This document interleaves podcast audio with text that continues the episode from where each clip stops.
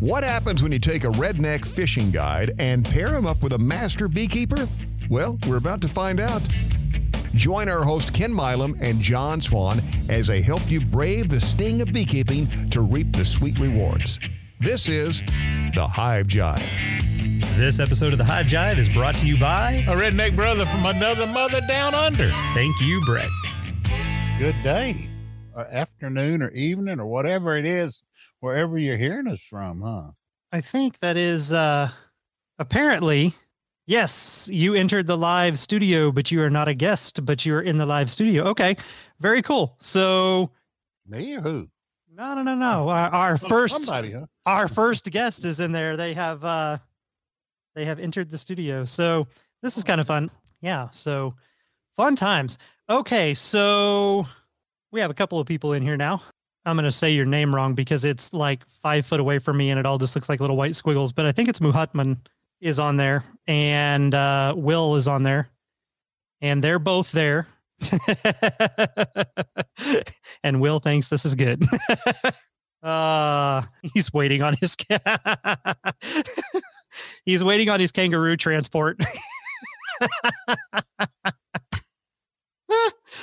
Uh, so I completely just lost my train of thought. And there's Bretto.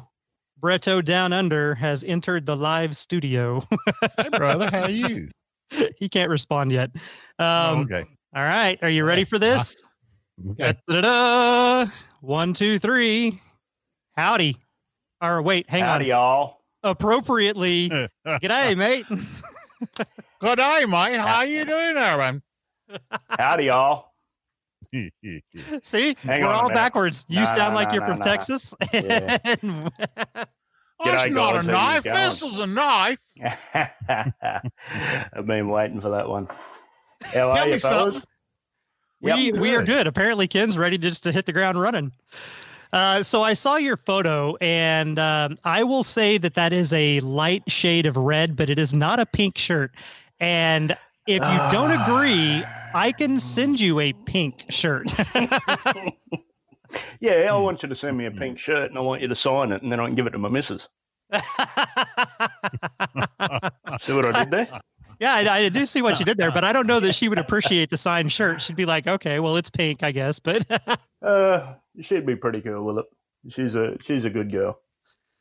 Well, that's good to hear. Um, so uh, one of our other listeners said that you were coming in on a kangaroo transport. I'd like to see a picture of that. A kangaroo transport. Yeah, that's Um, why you no, were late. wouldn't- You were you were waiting on your Yeah. kangaroo transport.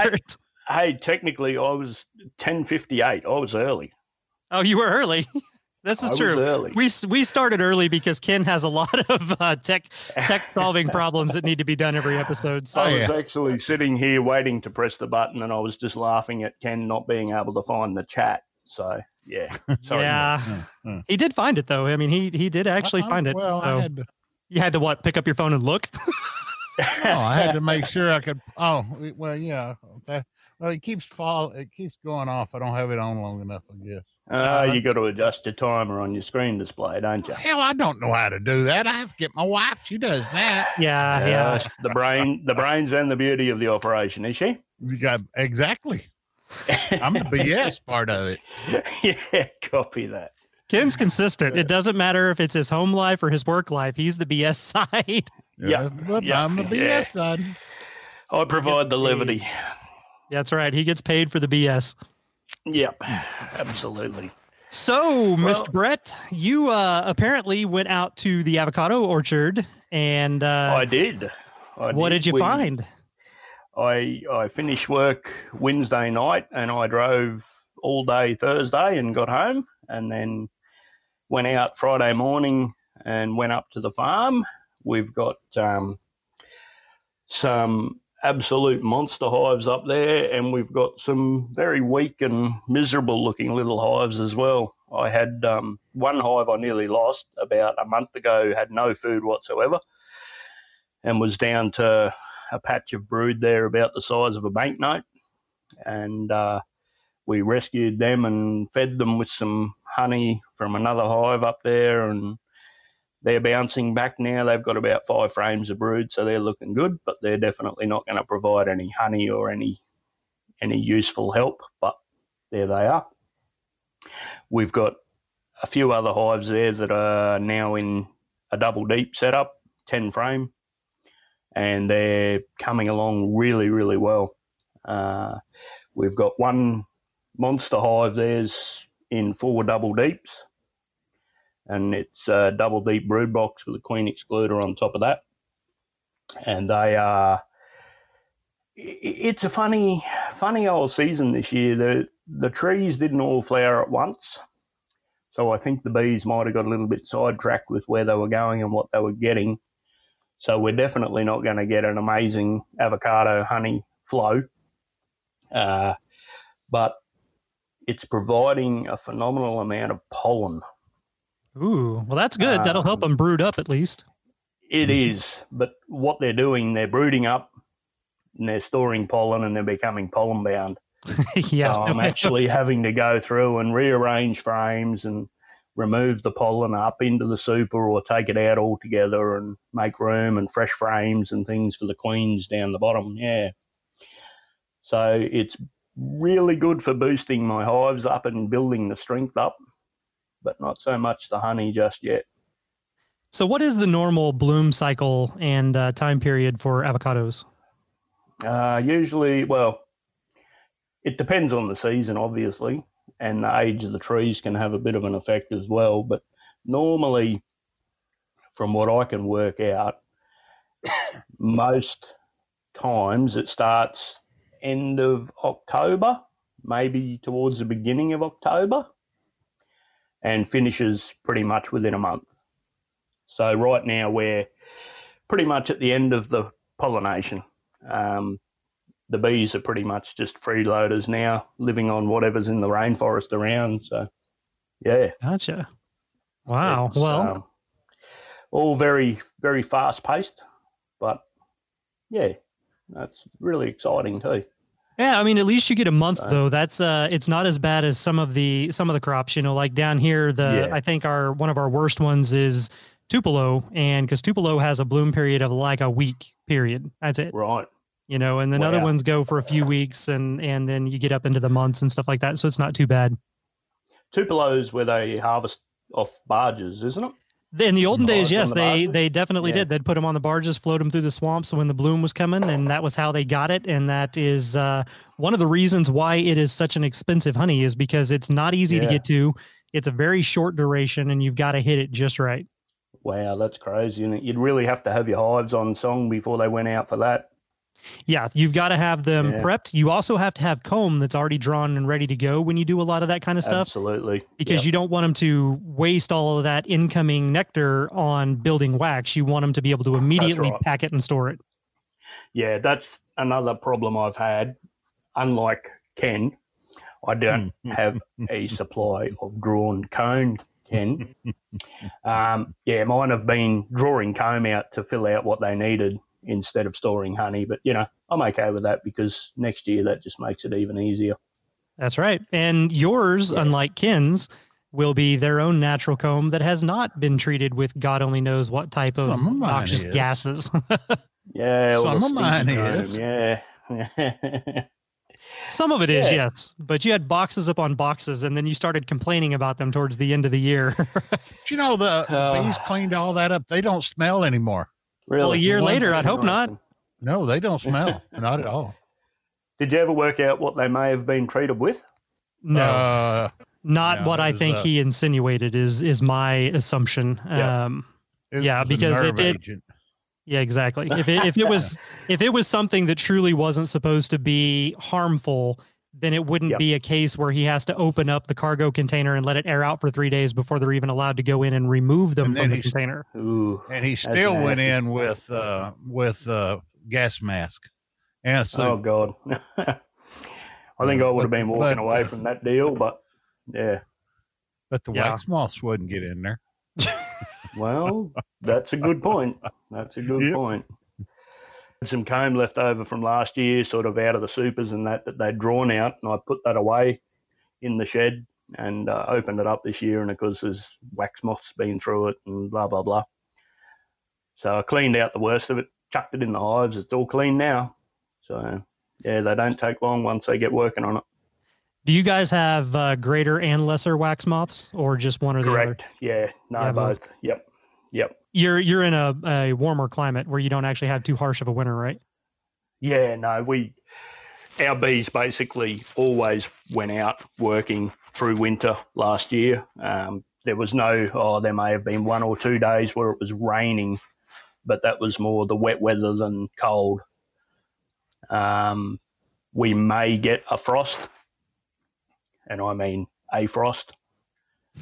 Um, some years, if it's really, really cold, like you've got to wear socks with our thongs, um, you might get two or three frosts for the year. That'll be it. You know that means something different up here. Ken, wear socks with your thongs. Yeah, Here we you call them flip-flops. Well, we call them we call them flip flops. So yeah. thong a thong would be closer to a budgie style. Oh, okay. I th- I was thinking, really? Otherwise known as a G string. yeah, yep. Yeah. it's a little nippy out here, guys. I got to go put on my socks. Hang on. yeah.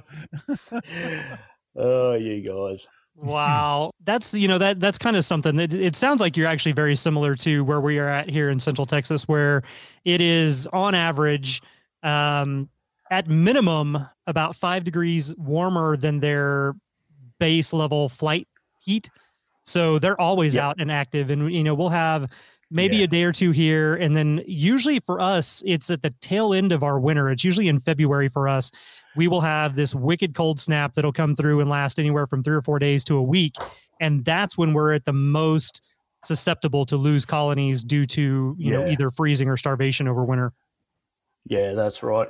We um we had it pretty tough here. I had some hives because I didn't get them. I don't know if you remember me saying, but the drought last year really hit us hard. So instead of being able to pull in nectar to create new drawn comb, our bees just decided, oh well, we're going to swarm. We've Yep. filled our cavity. We've used up our space. We're going to swarm.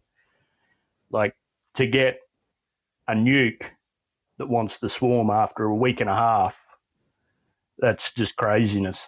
Yeah. And And, you kept splitting. That's right. And then you'd, you'd split the split within a month, you know, like what the hell? Um, we ended up having a few colonies go through winter that were literally three or four frames of brood and one frame of honey. oh, wow. and But that- they made it. That one, that they made it. That one frame of honey was probably just a solid four inch arc across the top. It wasn't even a full frame. Oh, wow. So that's how mild our winters really are. Um, our winters are probably more akin to your fall in temperature, you know. So, like, we never see snow here. It will we, never happen. we rarely do. Um, Yeah. literally once in a blue Yeah. moon, we'll, we'll see snow. And if we, if it does, twice. it's literally gone by noon of that same day.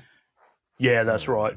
Stanthorpe is most likely to get snow in Queensland, and it's about uh, 150 kilometres from here, southwest, up in the ranges, and it will never have snow all day. It's gone by lunchtime the same. So Yeah. yeah, it's it's crazy. But then you can also get, you know, you can get some savage cold westerly winds come through, and uh, they can they can do some damage too. But once again, it's just wind. If it's not blowing in the opening of your hive, you're pretty much right. So What is so? Where Your are you guys at in your from the- season? Hang on, one at a time. Yeah, guy went first. can, you got to wait. when uh, Okay, where where are you guys at in your season right now? Are you coming out of spring or are you already starting summer? Oh no, we're we're starting summer now. We um we regularly get thirty degree plus days Celsius here. Um, right now, yesterday was a lovely hot day, a few clouds. Today it's raining and it's quite cool. Tomorrow's meant to be back cloudy and sunny, warm. So we're coming into summer. We're getting our summer storms, afternoon storms come through with hail and all sorts of ferocious winds and so forth. But yeah, we're in for the hot part now. So this storm rain, we had a storm here just before I went to work last time, which was sort of a uh, what was that? Nearly two weeks ago. We had three inches of rain. The next day we had another couple inches. So all that rain is now making everything flower and go crazy, which is good. But I have no bees here right now at the house, so you're gonna you're gonna have to go get your Willie. Bin rain gauge. that's right. That's right. So Uh, So Ken, to convert for you there, 30 degrees Celsius would be about 86 Fahrenheit, Mhm. which is that's actually for us. That is kind of our uh, mid spring. Yeah, Yeah, the, that's kind of Mm. our mid spring uh, temperature for us, and then our summer temperatures are uh, they're up there. Um, let me let me put it in here and do a conversion for you real quick and see. We're gonna hit 80s tomorrow, but then Monday we're in the 70s again for the lows, our highs. yeah, with that front coming in. We tend to just have nice cool Y'all's weather, or comes- we have summer. Yeah, Celsius Y'all's is so fronts weird. come in from the south. For us, Yeah, do y'all's Yeah. sun fronts come in from the south, like cold front? Nah, um, the southwest, yeah, we do get cold fronts come across. They, they, we've had two good ones of them last winter. Yeah, you know, he's literally we, uh, just basing that on upside down, right? He's like, it's north up here, so it must be that's south down there. Ours come from the north and northwest. yeah, yep, yeah. But you guys are weird up there, remember? Some of us are. That's because you know we have our yeah. we um, actually up in the the mining pit where I was working there last week was 40 degrees in the pit, and it was not a hot day. So it's going to be interesting come summer. 40 degrees for you guys. That is Yeah. hot, and that's not a hot Yeah. day. That wasn't a hot day. It was only Crap, that's 104 Yeah. Fahrenheit. yeah that up in the mines it can get a lot warmer than that because you take all the trees away when they strip mine it. So yeah, Ooh, You're just in no hot, trees, heavy no machinery. shade. Yep, that's right. I saw something on either Discover or one of the uh, uh, they were showing where they're finding gold in eucalyptus leaves, and then they then they mine that gold in that area. Okay, that's Have interesting. you ever heard that, Brett? No, no, I haven't Huh. heard the connection between eucalyptus, but yeah, we can certainly go out in the creek beds and stuff and find gold laying on the surface, so to speak.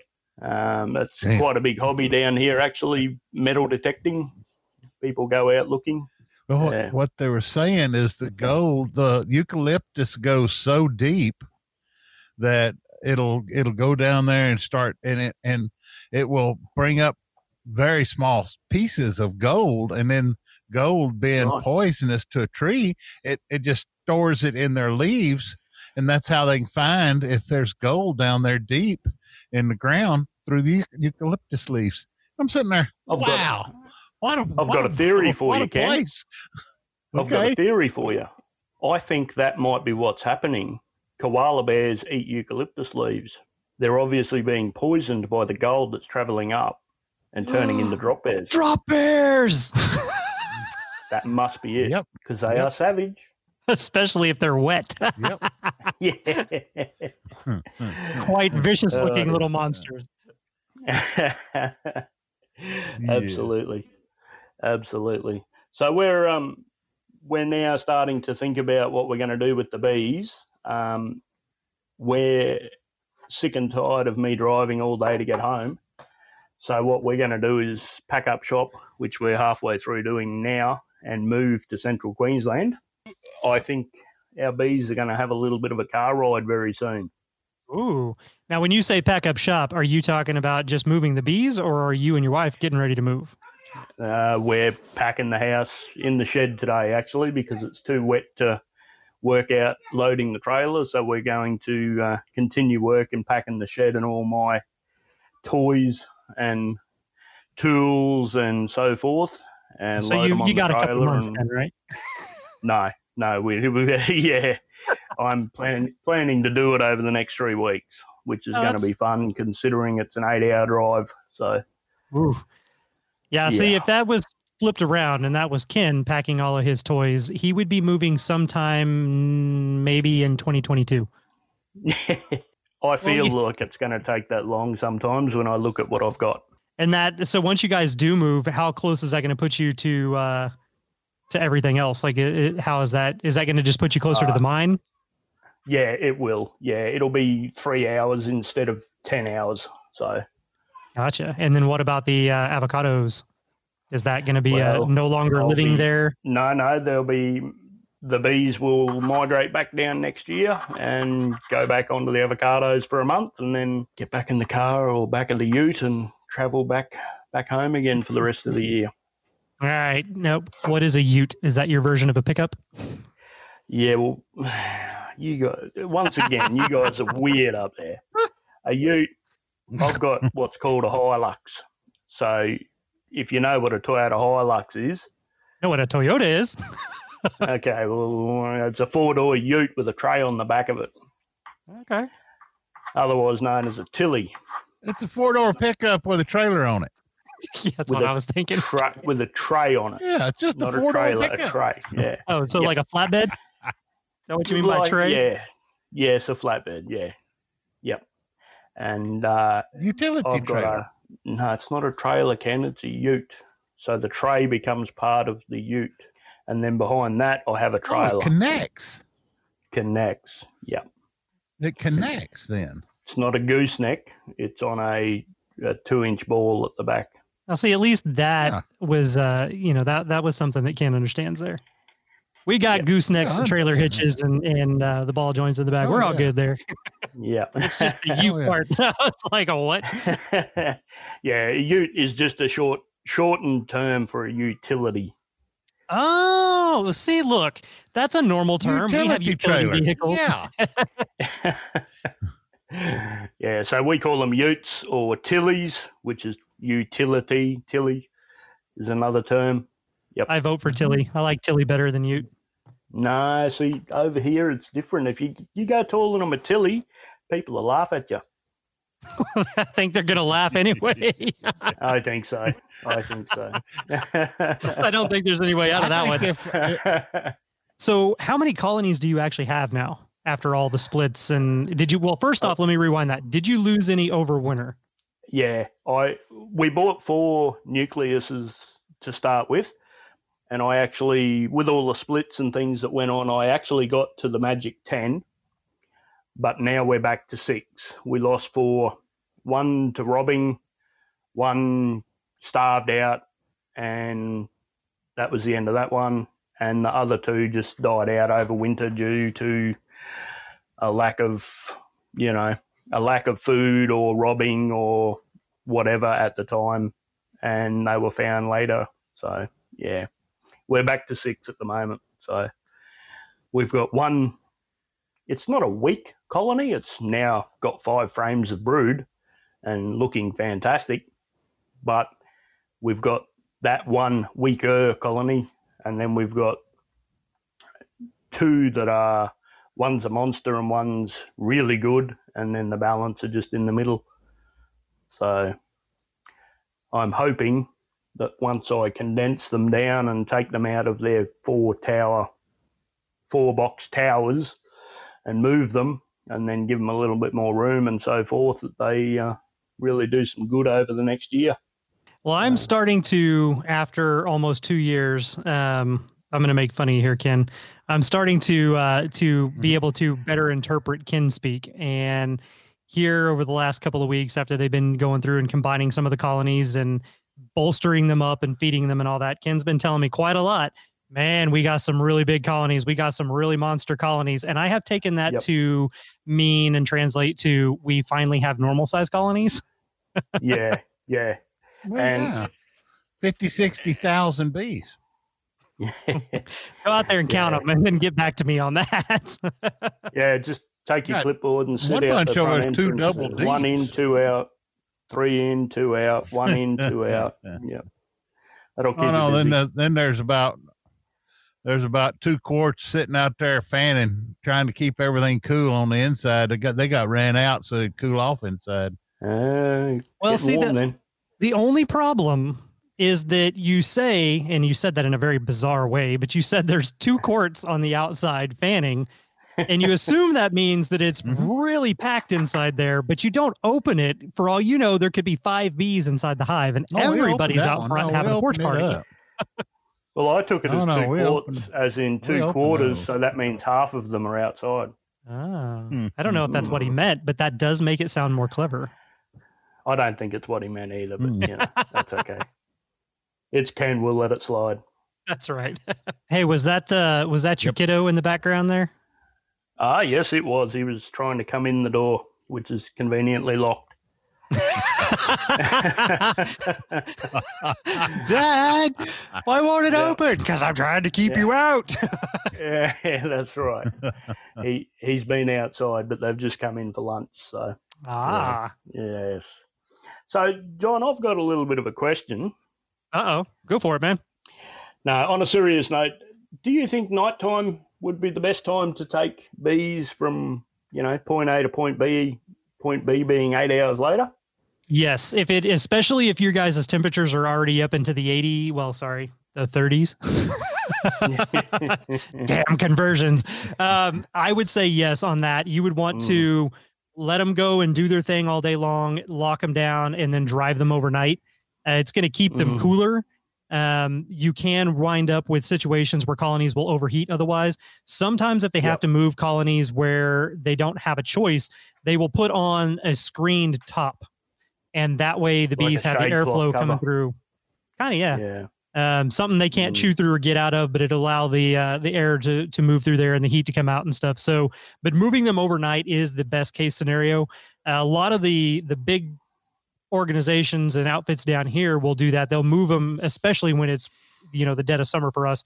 They'll move them overnight. They stop during the day and they'll open it up and let them fly and cool off. And then when they all Yeah. come back that evening, they lock them back down and then carry on down the road. Yeah, well, we run the migratory covers, which are double vented on each side, and then we also have the mesh, uh, it's a stainless steel mesh entrance lock, for the want of a better term. So I think airflow would be, you know, pretty good, but yeah, it might still be better to leave really early and get there before it gets too too stinking hot. Yeah, that would probably be the best bet. And it, if you can do it in a straight shot, I mean, I know that's not fun for you and and uh, Mm. anybody else involved with that, but the the best bet would be the straight shot. Load them up, just take them, get them there, get it done. You don't necessarily. You could kind of do like a halfway point as far as if they're gonna literally set at your house, then you might get there and and have to offload them to where you want them to be. But if they're gonna be somewhere nearby, you could leave them on the trailer that first day and then move them to the permanent location like the next day and kind of give yourself a break. Um, but it depends on how far it is. What happens? So, What happens is I'll leave home and I don't stop apart from fuel and rest stops. So um, it'll be straight from the farm to the house, and then they'll be unloaded at the house. So yeah, that that that sounds like a perfect plan. it's eight hours. So it it would be an early morning leave at say uh, three a.m.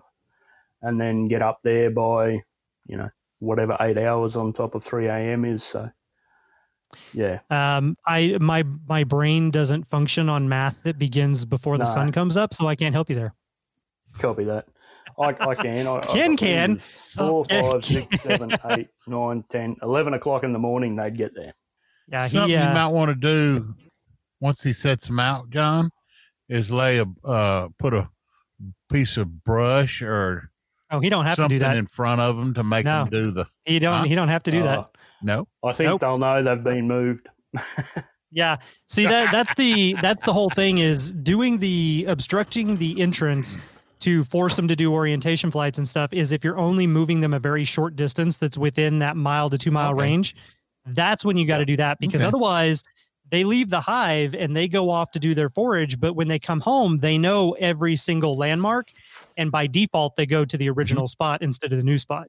So you do those Yeah. obstructions to cause them to reorient but when you put them in a vehicle and you drive them for five to 10 miles, let alone five to 10 hours, they know they've been moved Mhm. and they immediately reorient. And, and yeah, so you don't have an issue And with I bet they're going to be some cranky little ladies. when They're going to be too. mad. Mm. Oh yeah. You're going to come and open them for Mine me? are Ken? going to be mad here. No. Ken can't run Uh, that fast. I got a bunch. I'm going to have to. I'm going to have a bunch. I got to move to Mason, which Mason is it's bone dry over there. I mean, I've got a Mm. pond over there. I've never seen it dry, and it is bone dry. And we're gonna move a few bees over there this next spring, and they're Yeah. gonna hate me.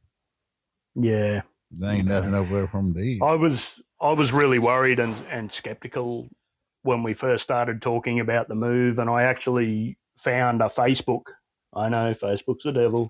I found a Facebook a hmm, Facebook hmm, group hmm, for the local area, and I put a post up and sort of introduced myself and asked a question about, you know, are bees kept there all year round? Is that a common thing? Does it work? Is it, oh, I've got to feed my bees for 11 months of the year or, you know, and uh, I actually had a pretty good response. I had two blokes, both work in the mines, which is nothing new for the area, and they both said, yep, we got bees and they're smashing honey away at the moment like nothing else. So it uh, sort of sealed the deal because I didn't want to leave them at the farm where I may only get to look at them once every three or four months. Wouldn't have been good. So No, you'd you'd miss all the crucial Mm. key moments, and basically right. you would either come back to a coin toss. They're doing amazing, or it's all silk webs from wax moths, and they're gone. Yep. Yeah, and unfortunately, Graham, my mate, has no interest in putting on a bee suit and even just inspecting. So he's opened the lid a few times and poured a bit of sugar in or whatever is needed. But yeah, that's as close as he'll come. Yeah. Uh, my partner, she's really good. She, we've got uh, the B Plus app, and she actually comes out and records all the details of what's happening as I'm checking. But my son was not happy with that. He wanted a bee suit, so he's got his bee suit and his little rubber boots, and he's actually we can't buy gloves small enough for him, so he's got a pair of snow mitt gloves. So he gets out there in the heat of the day, puts his bee suit on, and away he goes with his little snow gloves, and he loves it. I I wish so. If we could have, if this conversation would have been relevant, and it would have been the same time frame, but like a year and a half ago or a year ago, um, we had received a whole shipment of donated items for a youth and sponsorship program, and right. they were little suits and everything else. But I swear to God, I don't even know any kids that their hands could fit Yep. inside them tiny little gloves that they had. they were the most ridiculous things. They either like when you're when you're trying to do beekeeping gloves, it is it's one or the other. If they come Yep. from overseas, they either have fingers that are two inches longer than any human finger ever, Yep. or they're two sizes smaller than they say they are. Yeah.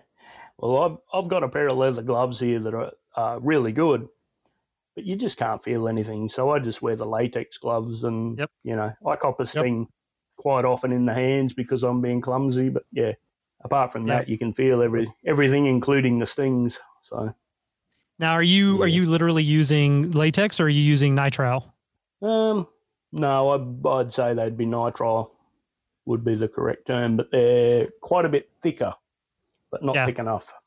Yeah, ours we've Mhm. got they vary from uh, like a three mil all the way up to a nine mil, and you know the the smaller ones are more just like, hey, I didn't want to get dye on my hands, and then the the other ones are like, I'm doing automotive work, and you know they don't yeah. they can take a beating, Yeah. but unfortunately most of those are black. Um, Yeah, sometimes the inside's different colors, so I just turn them inside out, put them on. Yep. Yeah. No, I've got white ones I've I've come on to at the moment, so I'm using them and the bees pay no attention at all apart from if you happen to squish a bee or or touch a bee as you're pulling a frame out. So my right middle finger always seems to cop it. So That's the one they get, huh? That's the one between the, the two knuckles. They just uh, yeah, give me a little kiss there and let me know I'm alive. yep. Yeah. Mine's I, on the uh, chin. yeah, Ken, Ken's like sticking his damn chin out. See, Ken, you need a beard, Yeah, mate. Then they can't chin. sting you. You need a beard. Big bushy That's what beard. my son says. He has a beard. Yeah. Although saying that, I did go out one night here and I thought, oh, I'll just lift the lid of this hive and have a look and see how they're going. And yeah, that was a brain fart if I've mm-hmm. ever had one because all of a sudden out they came, and I And into your beard. and I turned around and hightailed it, and one went straight into my beard, and I'm like, oh no, she got me. Yeah, got that's me. almost worse is when they're in your hair and they're buzzing Yeah. and burrowing, and it's Yeah. a frantic Oh. race to see who gets to who first. yeah. Well, I squished her, but she got me just as good. So, yeah. Huh, huh. It's quite ironic considering when I was Have growing ever- up, I actually um, was allergic to bees and used to swell up quite badly, but I'm all good now, touch wood. there you go. So, yeah, that's uh. excellent. Have you ever Go ahead, Ken. have you ever used red light at night? No, I've, Red I've light heard about people that do it. Yeah. Yeah. Red light doesn't bother them near as bad as white light. They come to white light. They won't come to that red Yeah. light. Well, yeah, it's See, because they can't see the color red. I sort of That's had to think about it when I first got my bees, and I decided, well, I'll do beekeeping through the day, and then as soon as it gets dark, I'll leave them alone because when it gets dark, I usually have a rum, and I didn't want to be going near the Hmm. bees after I'd had a rum. So I Probably not a bad idea. that that's their time now. I'll leave them alone. So Yeah, that's that's Yeah. probably a smart plan on that one. Um, they actually so they don't see the color red, which is why they don't uh, affect the red light. Can you can shine that, and and it's kind of irrelevant to them. yeah, no, it's always interesting. I I've had a, a fellow beekeeper tell me, you know, if you want to go out and check them at night or do anything, yeah, always use your your red light. So I just Mhm. don't tend to Yeah, do much with them. So There's some there's a lot of removal people that will do the removal after dark, and they'll use red lights. Uh, if you're up in an attic and you can do a red light, that actually works really well too because it's you know you need to be able to see and you don't want to draw them all to the light itself Yeah. and if you're if you're using a high intensity high powered light you're just going to barbecue them because they're going to fly to the light and then burn to a crisp so it does actually help to go through and do that Yeah. um hey we had somebody else join Al, uh al is on and uh from victoria I'm kind of glad he can't see my pink shirt.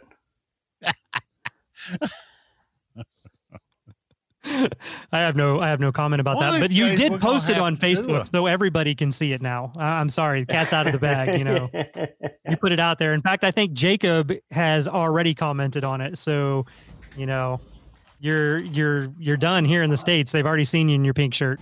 oh dear. Um, all right, so so to to backtrack here a little bit, you have now you've basically been uh, successfully doing beekeeping for an entire season, right? For a whole year. Yep. You've you started right about this time, or maybe a little bit later last year. Yeah, Um, the, just towards the end of November last year. Yeah. Okay. So you're you're almost there. So what would you say? Um, pros and cons. What is the your favorite thing about it, and uh, what is maybe like the biggest thing you've learned from it? the biggest thing for me is the relaxation and i'm trying to think of the right word. Um, the feeling i get just opening the hive and and sticking my head in there and having a having a bit of time just watching the bees seeing what they're doing how they're doing it. It's therapeutic That's a good that that is a perfect word right there. It's- Therapeutic. It's very zen. It's very, very relaxing. relaxing. Yeah, definitely.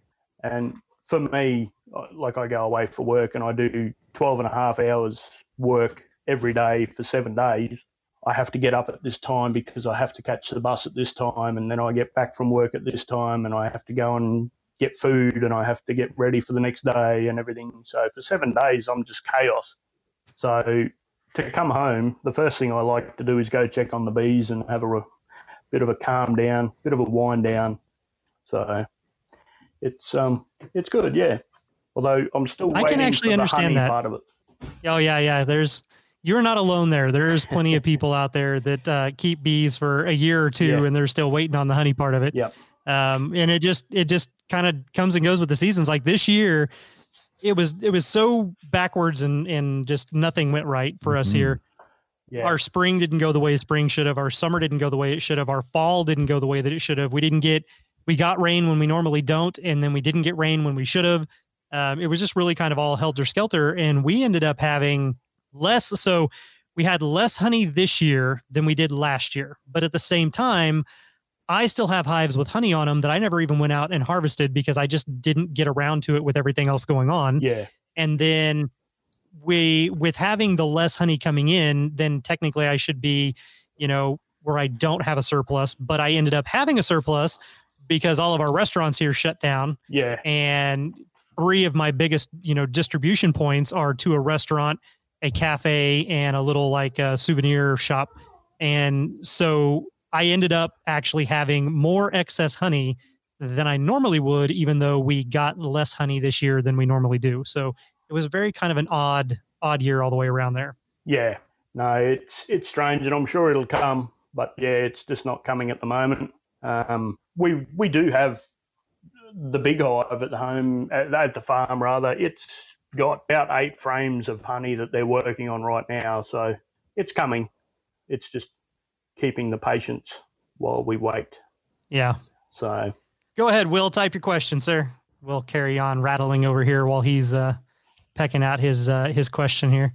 Oh okay. So uh we we can take a poll and i can uh, i can tell you kind of one way from another. So will's question is are plastic frames really that bad? Because a lot of aussies are completely against them. So they're um it's really kind of uh like there's a huge movement towards natural versus man-made. And so the woodenware and the natural wax and everything else the more natural you can make something the better and healthier it's going to be for the bees.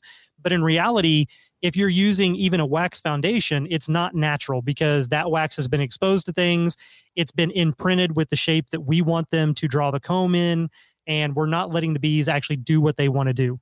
The plastic frames could be looked at from in a in a hot environment are there chemicals that the frames are made out of since how they're not for human consumption quote unquote even though they will be containing a food source? Are they made with something that when it gets hot could leach out of the plastic and into the wax into the larva and into the brood uh brood and larva is the same thing man um, into the food? And that is kind of where a lot of that ends up coming from is that you know do you want to add that into the colony? Yeah, but you know there's a lot of overseas countries will go through and use polystyrene and polyurethane type hive bodies where the whole thing is made out of a version of plastic. Yep. um, so i've used both. I've used the solid plastic frames. I never bought well hang on correction. Um, the regular Langstroth frames that are made of plastic that has the plastic frame and the plastic foundation and it's all one solid molded piece. I've never bought those myself, but I have inherited uh, hives that had them and I have found that every single one of them suckers in our like deep heat of te- uh, Texas summer will warp. They will actually bow and bend in opposite directions and it's kind of a pain in the butt.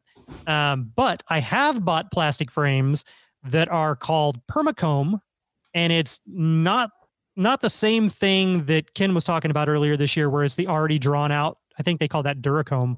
Um, that was already drawn out, but it was made of a synthetic wax. It's not that. It's literally plastic, and it's drawn out to the depth of what you would want it to be for a honey super. And Basically we only put it into the honey super. frame. Yeah. Well, sort of, but it, but it's literally already. Um, they don't have to build anything on it. Yeah. The only thing they have to do is cap it. Yep. Like it's already it's already got the holes, the channels, everything. Uh, kind of like your flow frames, literally, but this stuff they just don't come apart. Yep.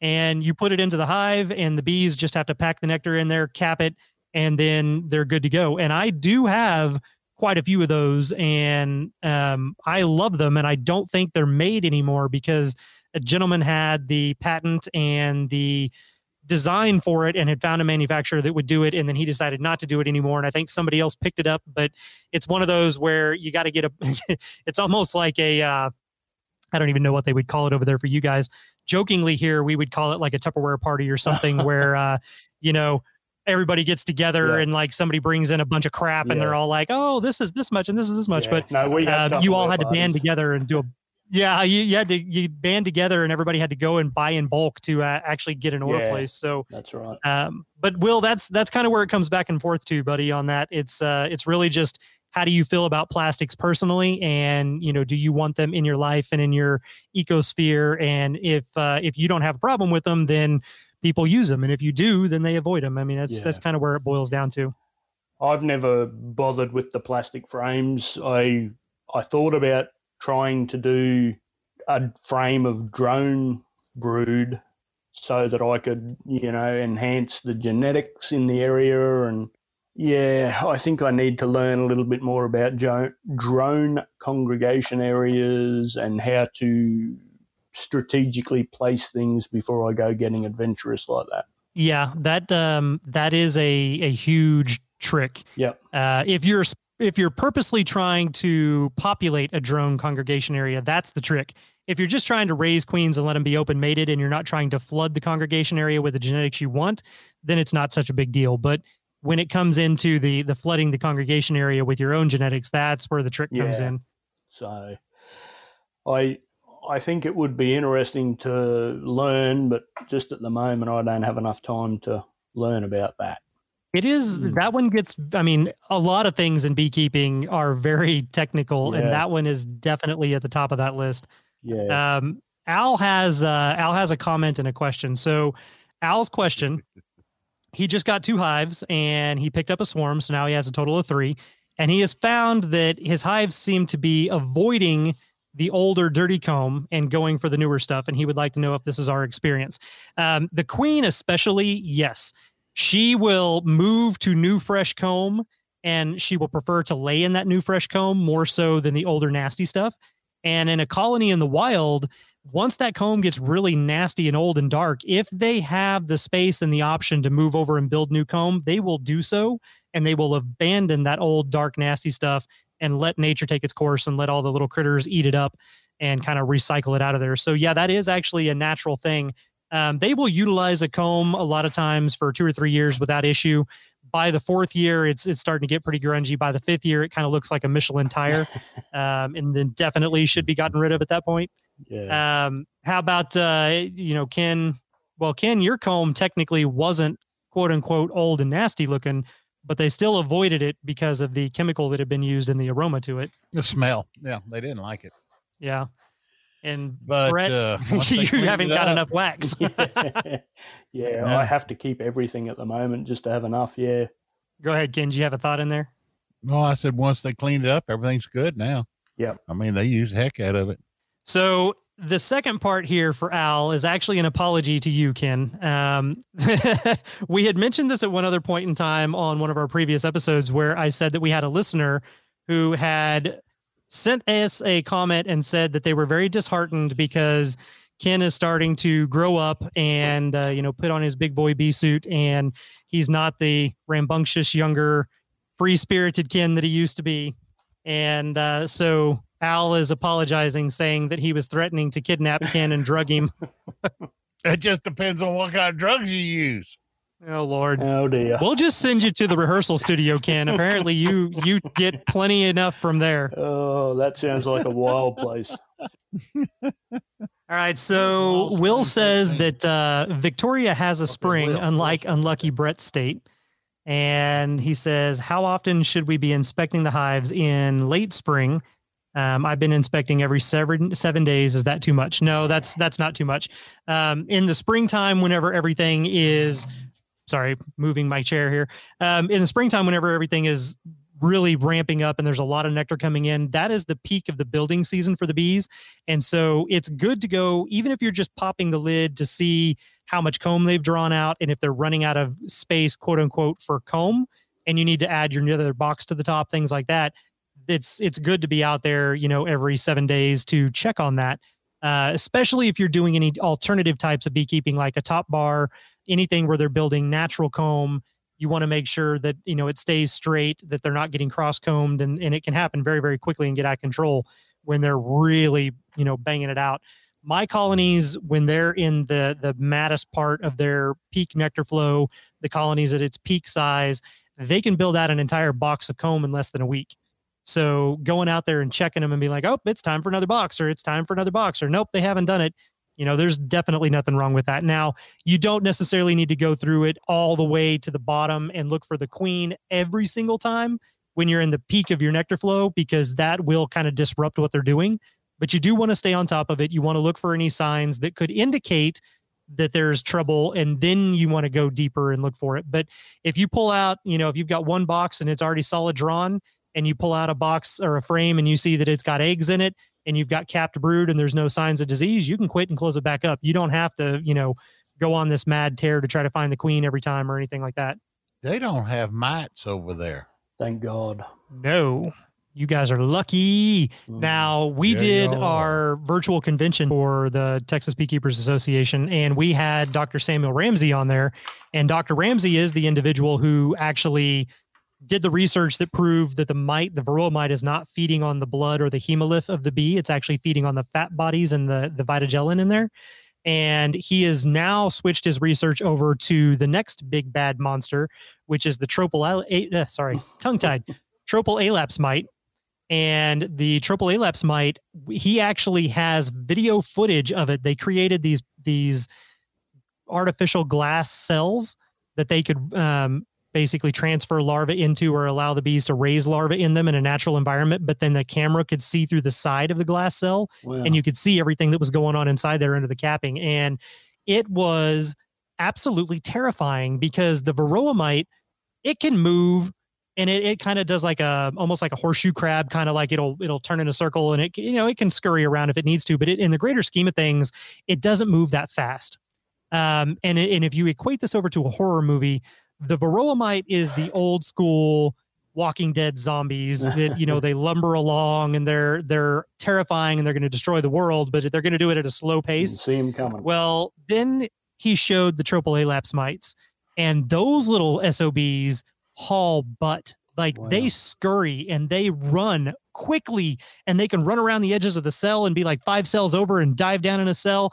It's like the new version of the zombies where those suckers come running at you in a frantic scream and you're like, whoa, whoa, whoa, whoa, you're not supposed to do that. um, it was the second most terrifying thing that I saw today during the presentations. Uh, the first one was a gaping wound in a leg that was big enough you could stick your hand inside of it, and I wasn't sure I was going to make it through that one. oh dear. But yeah, Was so using Manuka honey on that? they were using honey. It wasn't Manuka honey, but they were using honey on the because it was a whole thing about wound treatment with honey. Uh, they showed a guy whose leg had been amputated five different times God. until it was literally so far up that it was his groin area. Like there was no more Damn. leg, but nothing left on that side. They had to go up so far. And honey is what finally stopped the infection and, and cured it. And then they were able to do a skin graft over it. Uh, the other person, I think it was somewhere on the side of the leg. It kind of looked like somewhere between the buttocks and the thigh area. Uh, there was a huge open wound, and I don't know, you know, what had caused it. But they were going through and, and actually using honey to to do the treatment on that too. They were packing it in and uh, and then they would allow the dead skin to slough off and clean it out. Um, this just got really gruesome. Mm. Sorry. Well, you know, when I had those uh, wounds on my leg, I couldn't get them to heal, couldn't get them to heal. And then we finally got to using medical honey and healed them right up. I actually had a, a large splinter go into the knuckle joint of my thumb and it, Uh-huh. it just festered and yeah, wouldn't heal for ages. And I managed to get some jellybush, which is basically the Australian version of the manuka. It's made from the leptospermum trees. Mhm. And the funny thing about it, there's a, a, a special name for what it does, but I don't know it. But basically, you can take the lid of the jar off, gently turn the jar upside down, and it will not come out. But if you shake it Good gosh. and then take the lid off, it'll pour like normal honey.